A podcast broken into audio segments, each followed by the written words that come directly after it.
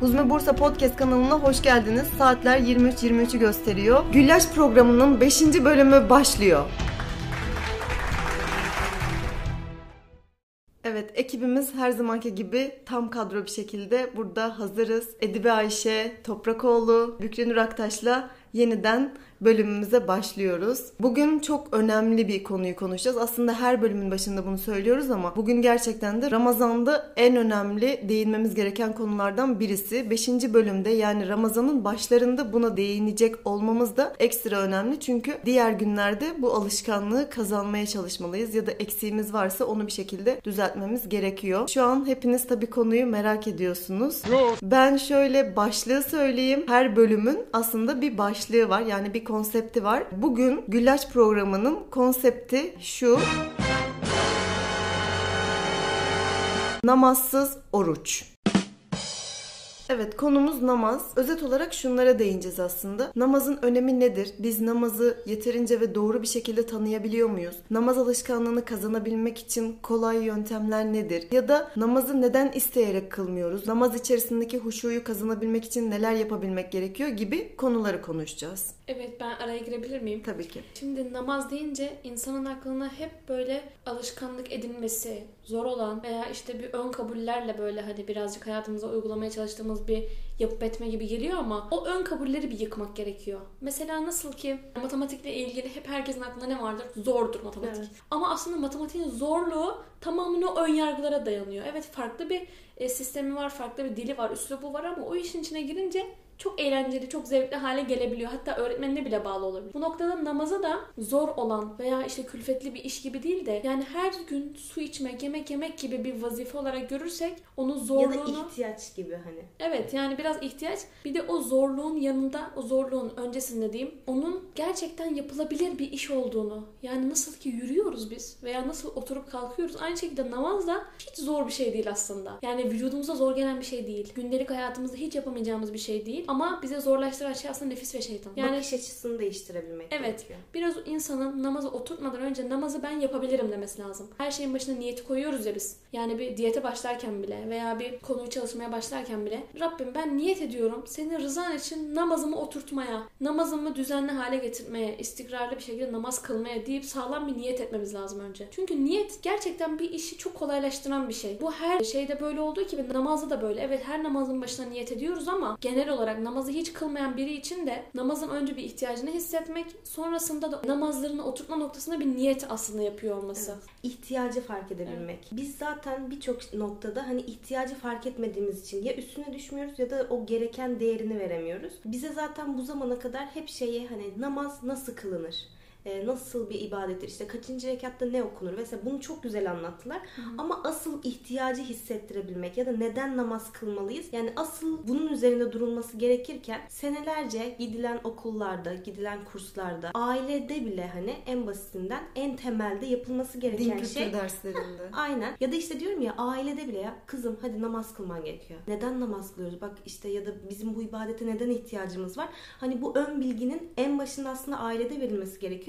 Hadi ailede alamadı. Asıl bunu hani dini kurumlarda yapılması lazım. Ama bu temelinde yazık ki şu an oturtabilmiş bir sistem yok yani. Asıl ihtiyaç burada aslında. Evet. İşte ihtiyacı hissetmemiz gerekiyor. Evet. Yani şöyle, ihtiyacı hissetme noktasında da hep konuşuyoruz ya, bedenimizin bir şeylere ihtiyacı var. Yani benim her gün su içmem lazım. Her gün yemek yemem lazım ki bedenimin varlığını devam ettirebileyim. Veya sağlıklı bir şekilde hayatıma devam edeyim. Ki bedenime soktuğum şeyler bile önemli. Şu da çıkmasın içinden. Yani namaz kılmıyoruz ama başka ruhani şeyler yapıyoruz. Evet, tamam, onlar da var ama hani bedenime soktuğum şeyler önemli ya. Ya sağlıklı beslenme farklıdır. Abur cubur farklıdır mesela. Biri tamamen enerji verir, insanın vücudunu paramparça eder. Belki çok kötü bir hale götürür. Diğeri evet, tadı birazcık belki hoşuna gitmeyecektir. Belki alışman zor olacaktır ama hem bedenini sağlıklı şekilde beslersin hem de zinde ve dinç olursun. Aynı şekilde insanın ruhunu da hazlarla beslediği zaman, o abur cubur dediğimiz hazlarla, evet, insanı bir şekilde mutlu ediyor, şey yapıyor, hani böyle ayakta tutuyor ama çok geçici. Namaz gibi, dua gibi ibadetlerle ruhu beslediğimiz zaman, çünkü ruh da istiyor.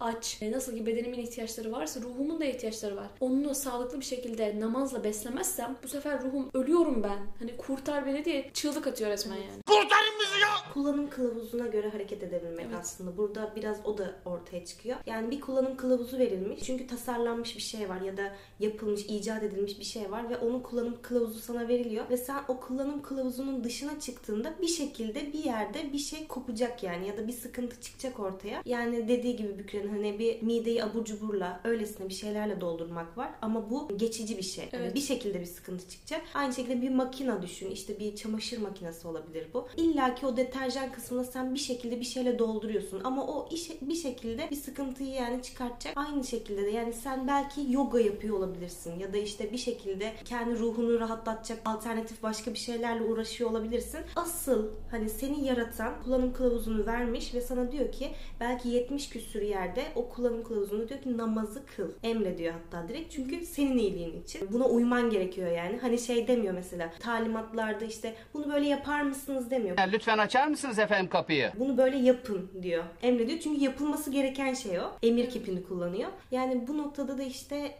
kullanım kılavuzuna göre hareket edebilmek. Bu en başta Kur'an-ı Kerim'de bakıyorsun. Namaz emrediliyor. O kılavuza uymak gerekiyor. Çünkü senin bedenin bu programda yaratılmış. Kur'an-ı Kerim'de mesela ahiret mesuliyeti dışında bu dünyada verecek azap da aynı zamanda. Çünkü namazsızlık bu dünyada da vicdan azabı çektiriyor. Yani evet ahiret mesuliyeti var. Namaz kılmazsan ahirette başına gelecekleri biliyorsun. Belki o seni bu dünyada birazcık olsa korkutuyor ama bu dünyadaki azap. Hatırlıyor musunuz? Bir kere bir arkadaş grubu gelmişti Huzme'ye. Kız şey demişti. Namaz kılmıyorum. Kılmadığım için vicdan azabı çekiyorum. Ve bilgisayarın başına oturup film izlemeye başlıyorum veya dizi izlemeye başlıyorum. Dizinin 1. bölümü bitiyor. Tekrar namaz aklıma geliyor. Bu sefer tekrar kalkmak istemiyorum. Şeytanla savaşıyor. Tekrar dizinin 2. bölümüne başlıyorum. Yani o vicdan azabı o kadar fazla ki onu başka dışarıdan şeyler sokarak susturmaya, bastırmaya çalışıyor. Ama niye kalkıp mesela biz de bunu yapabiliriz yani diğer insanlardan. Niye kalkıp o 5 dakikalık namazın kılmak varken o büyük vicdan azabıyla savaşıyoruz ki? Aslında komik olan o. Daha zorluyoruz kendimizi. Yani namaz kılmamak için vicdan azabımızı susturmaya çalışıyoruz. Bu çok daha enteresan ve çok daha zor bir şey aslında. Evet, o zaman şöyle buraya kadar konuştuklarımızı şöyle özetleyebilir miyiz? Namazın birazcık böyle sanki tanımını yaptık gibi. Namaz bir ihtiyaçtır. Ruhun gıdasıdır aslında. Evet. Üstad da böyle diyor değil mi? Ben o şeyi çok seviyorum tamlamayı. Kalbimin gıdası, ruhumun ağabey hayatı ve latife-i Rabbaniyemin havai nesimini. Aynen. Cezb ve celbeden diye bahsediyor. Hı-hı. Ben mesela orada şeye de çok takılıyorum. Latife-i Rabbaniye. Mesela bir insan düşünelim tamam mı? Hı-hı. İnsanların ortak özellikleri. İnsanlar ağlar, güler, işte ne bileyim heyecanlanır vesaire. Mesela Damla sen buna çok hakimsin. Hani senin alanın hani öyle söyleyeyim. Bazı insanlar var. Psikolojisi bozulmuş. Donuk bakıyor.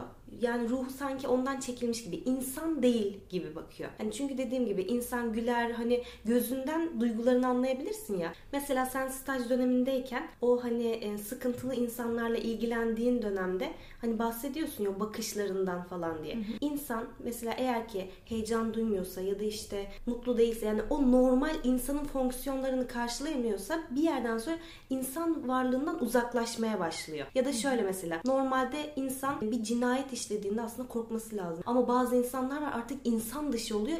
İnsan öldürmekten haz duymaya başlıyor. Yani insandan uzaklaşıyor. Hepimizin şimdi insan olarak bir ortak noktası var ama bunun yanında hepimizi insan olarak yaratmasının yanında her birimize özel nasıl ki parmak izi vermişse her birimize özel latife-i Rabbaniye vermiş Allah-u Teala. Yani Damla'nın latifeleri, Bükre'nin ya da Edibe'nin latifeleri farklı. Latife ne? Orayı biraz açsana. Onu da şöyle açalım işte. Yani bu biraz duygudan da öte. Hı hı. Seni sen yapan hal, hareket. Yani kabiliyetler de diyebiliriz aslında. Evet. Yani asla ben bir Damla olamam. Ya da işte asla Bükre ben olamaz. Aynı bunun gibi hepimizin bir latifeleri var. Ve kişi eğer ki latifelerini namazla beslemezse kendi olmaktan uzaklaşıyor. Nasıl ki işte insan özelliklerinden koptukça, insan dışı olmaya başladıkça aynı şekilde kişi de aslında latifelerini doyurmadıkça kendi olmaktan uzaklaşıyor.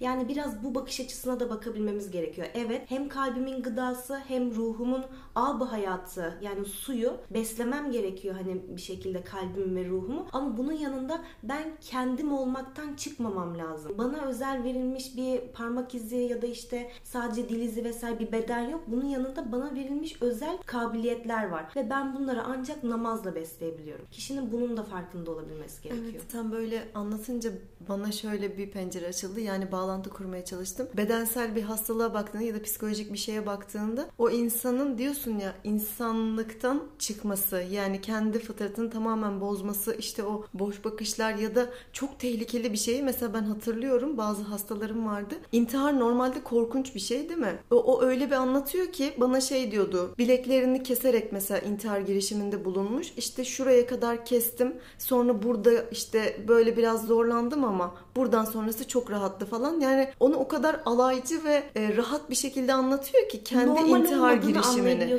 Evet. Mesela. Ya da mesela dış dünya umurunda değil. Yani şöyle, yapılmayacak olan her şey normalleşmiş ve yapıyor, tamam mı? Hani hiçbir şekilde tehlike yok, ayıp yok, günah yok, hiçbir şey yok. Şimdi bunu alıyorsun mesela bizim bahsettiğimiz bu latifelere uyarladığımızda namaz deyince aklımıza aslında bir sürü şey geliyor ama ben şuradan bağlantı kurdum. Günahlardan muhafaza ediliyor, değil mi? Namaz kılan bir insan. Evet. Yani bir noktada aslında işte Allah'a olan o belki saygı, belki korku, hani dengeli bir şekilde hepsini barındırıyor. O zaman o latifeleri sen beslediğinde, güzel bir şekilde kullandığında normal profile ulaşıyorsun. Evet. Yani günahı yapamıyorsun.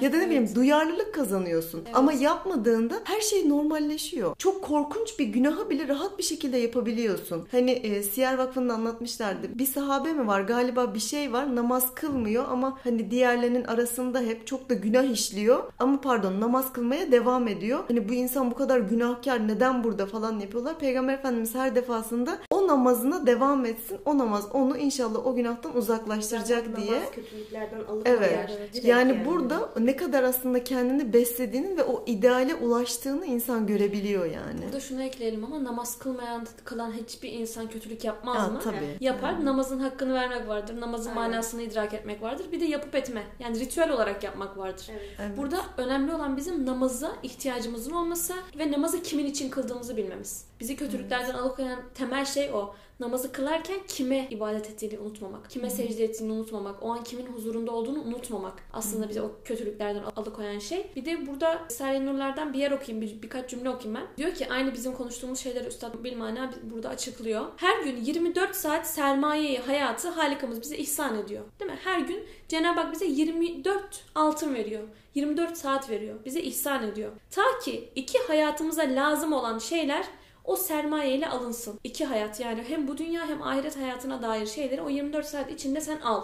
Biz kısacık hayatı dünyeviyeye 23 saati sarf edip 5 farz namaza kafi gelen 1 saati, çünkü 5 farz namaz tam 1 saat eder. Eğer tadil-i erkanla kılarsan. 5 farz namaza kafi gelen 1 saati pek çok uzun olan hayatı uhreviyemize sarf etmezsek ne kadar hilaf-ı akıl bir hata, yani akıldan uzak bir hata ve o hatanın cezası olarak hem kalbi hem ruhi sıkıntıları çekmek ve o sıkıntılar yüzünden ahlakını bozmak ve meyusane hayatını geçirmek, yani ümitsiz bir şekilde hayat sürmek sebebiyle değil terbiye almak, belki terbiyenin aksine ne derece hasaret ederiz kıyas edilsin. Yani demek ki ben şunu anlıyorum buradan. Cenab-ı Hak bana 24 saati hem bu dünya için yeterli görmüş hem ahiretim için yeterli görmüş.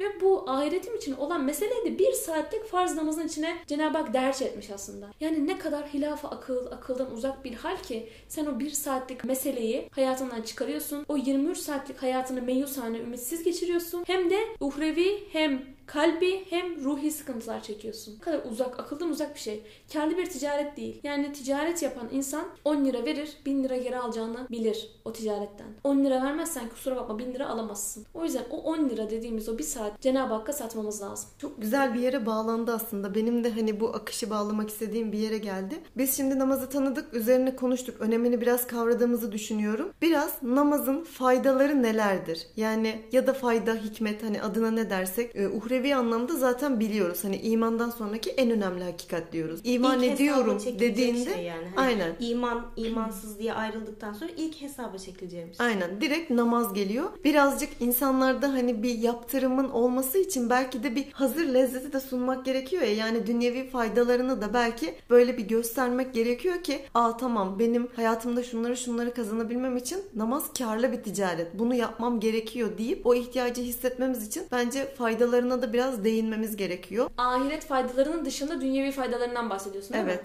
Ona girmeden önce bir tane bir şey söyleyebilir miyim? Tabii. Yani namaz dinin direğidir. Şimdi burada bizim dinimiz dediğimiz şeyi ev veya bir çadır olarak düşünürsek o çadırın en ortasındaki dikme bizim namazımız. Bazısınınki metal olur, bazısının çelik olur, bazısının süslü olur, kalın, çok güzel olur. Bazısının topraktandır, bazısının kerpiçtendir, bazısının tahtadandır. Ama orada o çadırı tutacak bir direk olmak zorunda. Olması lazım. O dinin temeli olan namaz olmadığı zaman bütün o içinde bulunan güzel nakışlar, belki o içinde bulunan tablolar veya güzel eşyalar da o çadırın altında kalıyor. O yüzden insanın kendinde bulunan o latifeleri inkişaf ettirebilmesi, okuyup Esma İlahiye diyor ya, okuyup okutabilmesi için namaza ihtiyacı var ki o direk sağlam bir şekilde o binayı ayakta tutsun. Bir de şöyle şuna değinmek istiyorum. Direk dedik yani. O direk öyle bir şey ki aslında hani yine en başa geliyor. Bakış açısına girmiştik. Neye nasıl bakarsan o bakış açısıyla aslında görürsün. Hani bardağın dolu kısmı hani çok klasik var ya. Kişi aslında namaz kıldığında yani asıl fıtratta yapması gereken vazifeyi ya da ihtiyacını yerine getirdiğinde aslında olay tam olarak şöyle bir tılsımlı bir hale geliyor. Sen vazifeni yaptığında vazifeleri görüyorsun. Yani şöyle Allah-u Teala bizi neden yarattı? Onu tanıyalım, ibadet edelim diye yarattı. Ve bütün mahlukat bunun için var. Sen de en iyi şekilde bunu namaz kılarak yapıyorsun. Ve mahlukattaki zikri, ibadetleri görebiliyorsun. Yani namazını kılmayan kainatı okuyamayacak hale geliyor. Evet. Yani şöyle, çiçeğin bir vazifesi var. Sen vazifeni yapmadığında çiçeğe sadece ne kadar güzel bir çiçek deyip geçiyorsun. Onun vazifesini okuyamayacak hale geliyorsun. Ama kişi namazını kılan biri ise zaten direkt kainata o şuurla bakabiliyor. Evet. Direkt o bakış açısına bürünüyor aslında. Olay tamamen bu. Kesinlikle öyle. Yani namaz kılan direği olmasının sebebi bu aslında. Namaz kılan ve kılmayan insanın dünyaya bakışı tamamen farklıdır. Çok basit gibi geliyor ya belki yok artık falan gibi değil algılanabilecek bir şey. Bu böyle. Cidden böyle. Bir de Edibe senden şunu istiyorum. Hani mesela namaz dinin direği diyoruz. Ya da Efendimiz Aleyhisselatü Vesselam namaz gözümün nuru diyor. Bunda bir sır var ya o namazın birçok şeyi içinde barındırması. Onu anlatabilir misin? Abiciğim yanlış anlama. Direnci değilim. Neden bu kadar namaz niye bu kadar önem veriliyor tarzında? Ama şöyle insan namazı birazcık böyle açtığında o fihrist gibi açtığında şunu görüyor. Namaz o kadar kapsayıcı bir ibadet ki aslında en başında İslam'ın 5 şartını içinde barındırıyor. Birinci olarak mesela şehadet getirmek. Her namazda biz aslında hatta 40 kere yani bir günde 5 vakitle 40 kere şehadet getiriyoruz. Yani şehadeti içinde barındırıyor. İkinci olarak zaten namaz kılmak İslam'ın şartı. Zaten namaz kılarak ikinci şartı yerine getiriyorsun. Oruç tutmak. Oruç tutmak sadece değil yemekten ya da sudan ayrı kalmak değil. Allah kelamı dışında bir şey konuşmamak. Günahtan uzak kalmak. Kişi namaz kılarken yemek yemiyor, su içmiyor. Bunun dışında Allah kelamı ya da onun razı olmayacağı hiçbir kelamı diline almıyor. Bunun yanında devam ediyorsun. Zekat vermek İslam'ın bir şartı. Kişiye aslında var olmasının zekatını veriyor o bedensel hareketleriyle. 5. olarak da şöyle bir şey var. Hacca gitmek. Kabe'yi belki tavaf etmek. Kişi kıbleye döndüğünde namaz Allahu Ekber dediğinde aslında bir nevi manevi olarak o Kabe'nin huzurunda o haccı belki yerine getirmiş oluyor. Ya da sadece bunlarla kısıtlı değil mesela namaz. Dua diyelim. Dua bir ibadet.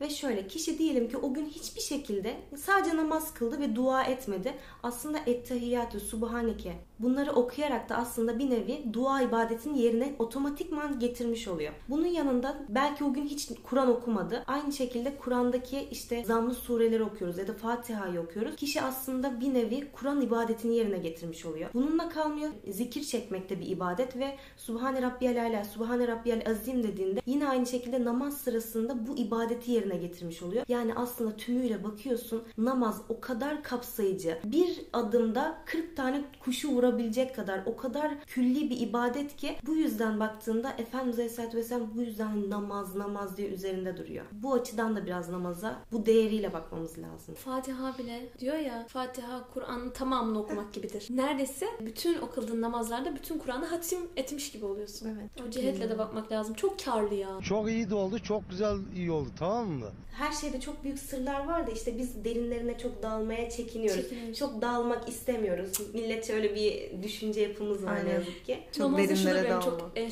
Namazda şu da bana çok enteresan geliyor. Kainatta bir zaman meridyenlerin dönüşü vesaire. Namaz hiçbir zaman bitmiyor kainatta. Ezan okunuyor burada. başka bir ülkede tekrar okunuyor. Burada susuyor, tekrar başka bir ülkede okunuyor. Yani namaz ibadeti belki de kainatın hiçbir yerinde, evet, hiçbir saniye bitmiyor olabilir. Bizim insanlar olarak ibadetimiz bitse bile kainattaki diğer varlıkların ibadeti devam ediyor. O da bana çok enteresan bir zincir geliyor. Kainat hiç zikirsiz kalmıyor. İbadetsiz kalmıyor yani. Bu açıdan hiç düşünmemiştim bu arada. Şu an evet, söyleyince çok iyi. Zaten böyle konuştukça insan daha çok idrak ediyor. Bir de o zincir diyoruz ya, zinciri kırma metodunu namazda ve tesbihatlarda uyguluyoruz. İşte bu. Sen orada namazını kılmadığın zaman kainatın hakkına giriyorsun. Sadece kendi bedeninin, kendi ruhunun hakkına girmiyorsun. Bütün kainatın zikrini iletme vazifesi vermiş sana Cenab-ı Hak. Kainatta yapılan bütün zikirleri Cenab-ı Hakk'a iletiyorsun. Çünkü sen Ahsen-i Takvim suretinde yaratıldın. Ya bunu söyleyen bana, ben gerçekten böyle insanları yadırgamak falan değil ama yani bana çok cahilce bir bakış açısı geliyor.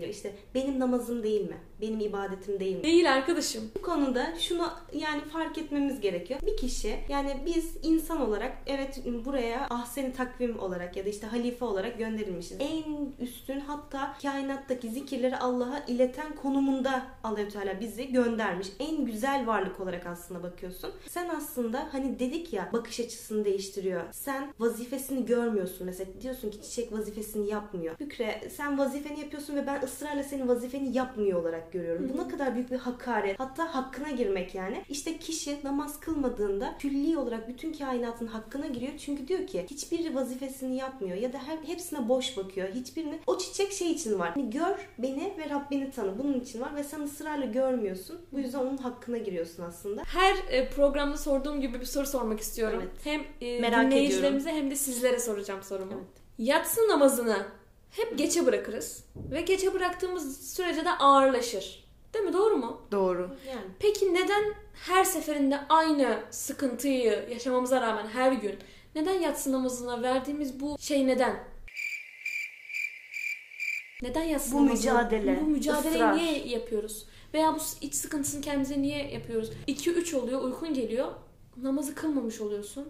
Bu biraz bilmiyorum mükemmelliyetçilikle mi alakalı? Ben mesela diyelim ki yatsı ezanı okundu. O an kılmam lazım. O an kılmadıktan sonra zaten yatsı o an okunduğunda kılmadım gece boyu bir daha ötele falan, öyle bir durum olabiliyor. Ya bilmiyorum, ben de mesela öyle bir durum olabiliyor bazen. Tamam, biraz geç kılmanın sünnet durumu da var ama bizde o sünnet olarak değil, ertelediğimiz için o hale getiriyoruz. Erteleme. Ama niye erteliyoruz? Damla, niye erteliyorsun? Neden böyle yapıyorsun? Bilmiyorum, galiba sabaha kadar vakit olduğu için. Uzun bir zaman dilimi var o yüzden. Evet çok uzun bir zaman dilimi var. Mesela bizim kızlardan... Bir de sen teheccüde kalktığın için tabii mübarek. Tabii. Kesinlikle. Her gün. O zaman cevapları bekliyoruz. Evet, niye yatsıyı geçe bırakıyoruz arkadaşlar? Herkesin bir sebebi vardır. Ve aynen buna bir çözüm üretin. Bizim sorduğumuz her soru önemli. Çok önemli bence. Ufuk açıcı sorular. Evet, kesinlikle kültür seviyemizi arttıran, bilinçlendiren ve bazı önemli, hayatımızın içindeki önemli şeyleri cevaplayan sorular. Ve çeşitliliğimizi görüyoruz böyle bu şekilde. Kesinlikle, aynen. Bu yatsı namazıyla aramızdaki bu anlaşmazlığın da sebeplerini ve çözüm yollarını hepinizden bekliyoruz. Etkili çözümler bulunursa bence çok güzel olur. Aynen. Bir de burada sorduğumuz sorular kimseye alınmaca, gücenmece yok. Bu sorular milletçe yaşadığımız sıkıntıların özümsenmiş şekilde dışa vurumu diyebiliriz. Evet. Başkanım her bölümde özenle bunları seçiyor. Benim favorim pastırmaydı. Pastırmadan sonraki en önemli soru bu bence. Evet. Evet, bir saniye. Burayı kaçırmayın sakın. Sorumuz geliyor. Yatsıyı neden geçe bırakıyoruz ve geçe bırakmanın çözümlerini bekliyoruz. Şimdi yavaş yavaş toparlayalım. Çok da uzun olmasın yayınımız. Tamam, şöyle yap. 5 maddede söyle. Namazın faydaları. Ben Muhammed Emin Yıldırım mıyım? Nasıl hemen 5 maddeye dökeyim onları. Namazın dünyevi faydaları deyince benim aklıma direkt böyle belli başlı aslında maddeler de geliyor . Birincisi en başta zaman yönetimi. Bizim en çok böyle yakındığımız, bir türlü çözemediğimiz sorunlardan birisi zamanı doğru kullanamamak, bir türlü o verimi yakalayamamak. Namaz bunun için en güzel, en böyle kolay, temiz yöntemlerden birisi. Vaktini namaz saatlerine göre planladığında vakti çok daha verimli bir şekilde kullanabiliyorsun. Biz hep buna günü 5'e bölme metodu diyoruz. Bu yöntemi bence kesinlikle uygulayabilirsiniz. Bir de biz daha çok öğrencilerle de çok iletişim halindeyiz ya. En çok söyledikleri vakit yok ya da sınav haftası geçsin namaza başlayacağım. Tamam. İnandım tamam. Hani sanki namaz çok büyük bir vakti alan ve hani o sınava çalışmayı engelleyen, işte iş yerinde çok sıkıntıya sokan bir şey gibi algılanıyor ama aslında diğer dünyevi işleri verimli hale getirebilmek ve düzenli yapabilmek için namaz şart. Ben artık bunu belki önceden biraz hani emin olamayarak ya da çekinerek söylüyordum ama şu an çok rahat bir şekilde, çünkü defalarca tecrübeyle böyle sabit oldu artık. Aynen. Çok örneğini gördük. Gerçekten de arkadaşlar hani namaz hayatında olmadığında sen o verimi yakalayamıyorsun. Bizde de böyle oluyor. Yani illa kişinin hiç namaz kılmamasına gerek yok. Normal namaz kılan biri. Yani ben diyelim işte bugün dedim ki ya hayır ya şu işimi önce halledeyim dedim. Namazı sona bıraktım. O yapacağın işte bir şekilde olmuyor yani. Ya da bir şekilde bir huzursuzluk bir şey çıkıyor. Hiç kılmama durumu ayrı bir şey. Hani hiç ona vakit ayırmaması. Bir de bütün işlerimi halledeyim en sona bıraktığındaki o da çok başka bir şey yani. Aradan çıkarayım namazı. Aynen. O da hani tamam o da arada kaynasın tarzı. O da çok başka bir şey. Yani sen sınavından da okulundan da işinden de her neyse ev işinden de hepsinden verim almak istiyorsan, sana verilen o vakti çok güzel bir şekilde değerlendirmek istiyorsan namaz senin için en iyi çıkış yolu. Diğeri irade geliyor direkt aklıma. Çünkü zaten bütün hayatımızı kaplayan en büyük şey bu. Nefsimize hakim olamıyoruz. Bu gerekirse işte beslenme olsun, çalışma olsun hiç fark etmez. Her konuda bu böyle. Namaz ibadeti birazcık böyle baktığında aslında çok iradeyi kuvvetlendiren bir ibadet. Çünkü sen istediğin zaman uyuyamıyorsun. İstediğin gibi böyle 12 saat boyunca yataktan çıkamama gibi bir durumun olmuyor. Hastada olsan. Çok enteresan geliyor bana. Gecenin en karanlık zamanında kalkıp namaz kılmamız. Çok değişik gelirdi küçüklükten beri. Cenab-ı Hak düşünürdüm ne kadar enteresan bir zaman diliminde ibadet istemiş diye. Değil mi? Evet, gecenin en karanlık zamanında uykunun en derin halindeyken. Ama hepsinin o an bir enleri var aslında. Enleri var ve o zaman zaten anlatıyor ya o sabah namazının neye benzettiği o durumları ve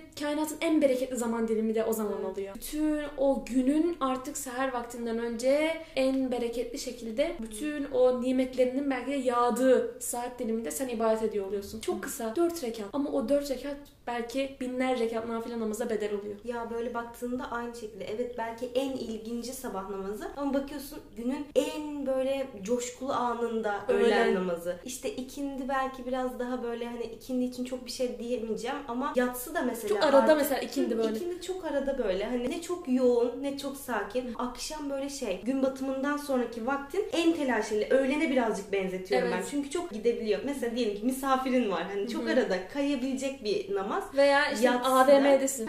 Dalmışsın. Evet, aynen işte öyle. Öğlen kaçar ya veya çarşıdasın annene geziyorsun ikindi kaçar falan. İşte senin dalmana izin vermiyor. Bahsetmek istediğim şey bu. Yani, hayata akışa dalmana müsaade etmiyor. Evet ya şu an ben ne yapıyorum, neredeyim dediğin gibi hani geziyorsun dışarıda mesela bir anda bir uyanıklık hali geliyor sana. O akışa kapılamıyorsun. Burada da irade devreye giriyor. Çünkü insan nefsine bir şekilde hakim olabilmesi için böyle bir durması ve o an canının istediğinin tersine hareket etmesi gerekiyor. Senin canın ne istiyor? Nefsimiz hep uyumak istiyor, bir sürü yemek yemek istiyor. Her zaman zararlı olanı tercih ediyor. Kişi kılmak istedikten sonra ya da onun idrakinde olduktan sonra kesinlikle abdest almaya vaktim yok. Hep abdestli olmaya çalışır. Ya da işte bu illa olması gerek yok. Tesettürlü değildir. Yanında bir şekilde hep eteğini, örtüsünü bulundurur. Hani hep onun önlemini alır. Yani kişi bir şeyi yapmak istesin. Diğerlerinin hepsi bahane var ya o kadar hani bir sürü bulursun yani. Gayrimüslim memlekette yaşıyor olabilir. Cami bile olmayabilir etrafında yani. Biz çünkü seyahatlerimizde de oluyor. O namazı kılmak zorundasın ama. Bir şekilde böyle yapıyorsun, böyle yapıyorsun. Kabinde kılıyorsun, orada kılıyorsun, burada ama kılıyorsun o namazı. Yani önemli olan senin kılmak istemen. Burada bu namaz ibadetiyle kazandın. Bir de şunu da söylemek istiyorum. Belli saatlerde yapman gerekiyor. Her gün yapman gerekiyor falan. Hani orada işte bir hayatına bir disiplin giriyor. Biliyorsun ki 3 saat sonra bunun aynısını tekrar yapacağım. Senin böyle hani tamamen serbest, salık bir hayata izin vermiyor. Çünkü zaten bu insanı tembelliğe sürüklüyor. Şimdi baktığında girişimciler, işte en iyi bilim adamları vesaire değil mi? Hepsinin hayatında bir disiplin olduğunu görüyorsun. Bir zaman planlama, program. Yani namaz aslında sana bunu çok fıtri bir şekilde hem ruhunu besliyor hem de o dedim ya dünyevi faydalarına değinmemiz lazım. Aslında bu. Sen namazla kazandığın iradeyi yarın okulunda, sınavında, iş yerinde uygulayacaksın belki de. Oradaki disipline çok kolay bir şekilde ayak uydurabileceksin belki de. Böyle baktığında namaza olan ihtiyacını ve hayatındaki gerekliliğini görüyorsun. O zaman hem başlıyorsan da bunu sürekli hale getirmek daha kolay oluyor. Buyurun. Namazın tersten okuyun. Namazı zaman. Zaman yönetimi diyebilir miyiz o zaman? Evet, kesinlikle. Edibe başta şöyle bir cümle kullanmıştı. Bize namazın nasıl kılınacağını çok iyi öğretiyorlar ama neden kılmamız gerektiğini hani çok net öğrenemediğimiz için başlamakta zorlanıyoruz, alışkanlık haline getirmekte zorlanıyoruz. Buraya kadar konuştuklarımız aslında bize namazı neden kılmamız gerektiğini çok güzel bir şekilde gösterdi. Buradan sonra değinmek istediğiniz bir yer var mı? Şu an konuşacak duruma değilim arkadaşlar. Şu an görüyorsunuz. Ben direkt yönlendirmek istediğim hani bu konuyla ilgili mutlaka ya az önce Bükre'nin okuduğu yer zaten birinci meseleydi. Burayı okuyabilirler. Bir de onun dışında kesinlikle 21. sözün 1. makamı. Zaten çok aynen. Güzel üstad 5 noktada bunu şey yapıyor. O zaman şöyle aynen Lisan-ı Nur'da ben aklıma gelen yerleri söyleyeyim o zaman. 4. söz, 5. söz, 9. söz. Ben 9. sözü çok seviyorum. Bu namaz vakitlerinin anlatıldığı yer. 21. sözün 1. makamı. 1. mesele dedik değil mi? Hı. Tamam. Bunları da okursanız bu namaz olayını inşallah kapatmış oluruz. Ramazan'da zaten ekstra insanın heyecanı artıyor. Bir şeyleri yapmaya şevki geliyor. Bunu da bir fırsat olarak bilelim. Eğer namaz kılmıyorsak hala bu 5. bölümden itibaren hatta şu vakitten itibaren yani şu an muhtemelen yatsı namazı farz değil mi? Bunu kılarak başlayalım. Sabahı beklemeyelim ya da pazartesiyi beklemeyelim. Hemen şu an hangi vakit namazı farzsa onu kılalım. Ramazan süresince devam ettirmeye çalışalım. Ramazan'dan sonra da hayatımıza çok büyük ve çok güzel bir alışkanlık olarak yerleşmiş olsun inşallah. İnşallah. Bu parça namaz kılmayanlara gelsin. Sadece sevenler için. Seviyorum deyip sevmeyenler için değil. Diyelim ve tamam. Buradan YouTube videomuzu yönlendirelim. YouTube'da böyle bir videomuz var. Namaz videosu. Bence çok verimli bir video. Onu da izlerseniz olay bitmiştir arkadaşlar. Allah'a emanet olun hepiniz. Bir sonraki bölümde çok dehşet konularla görüşmek üzere. Hoşçakalın. Allah'a emanet. Görüşürüz.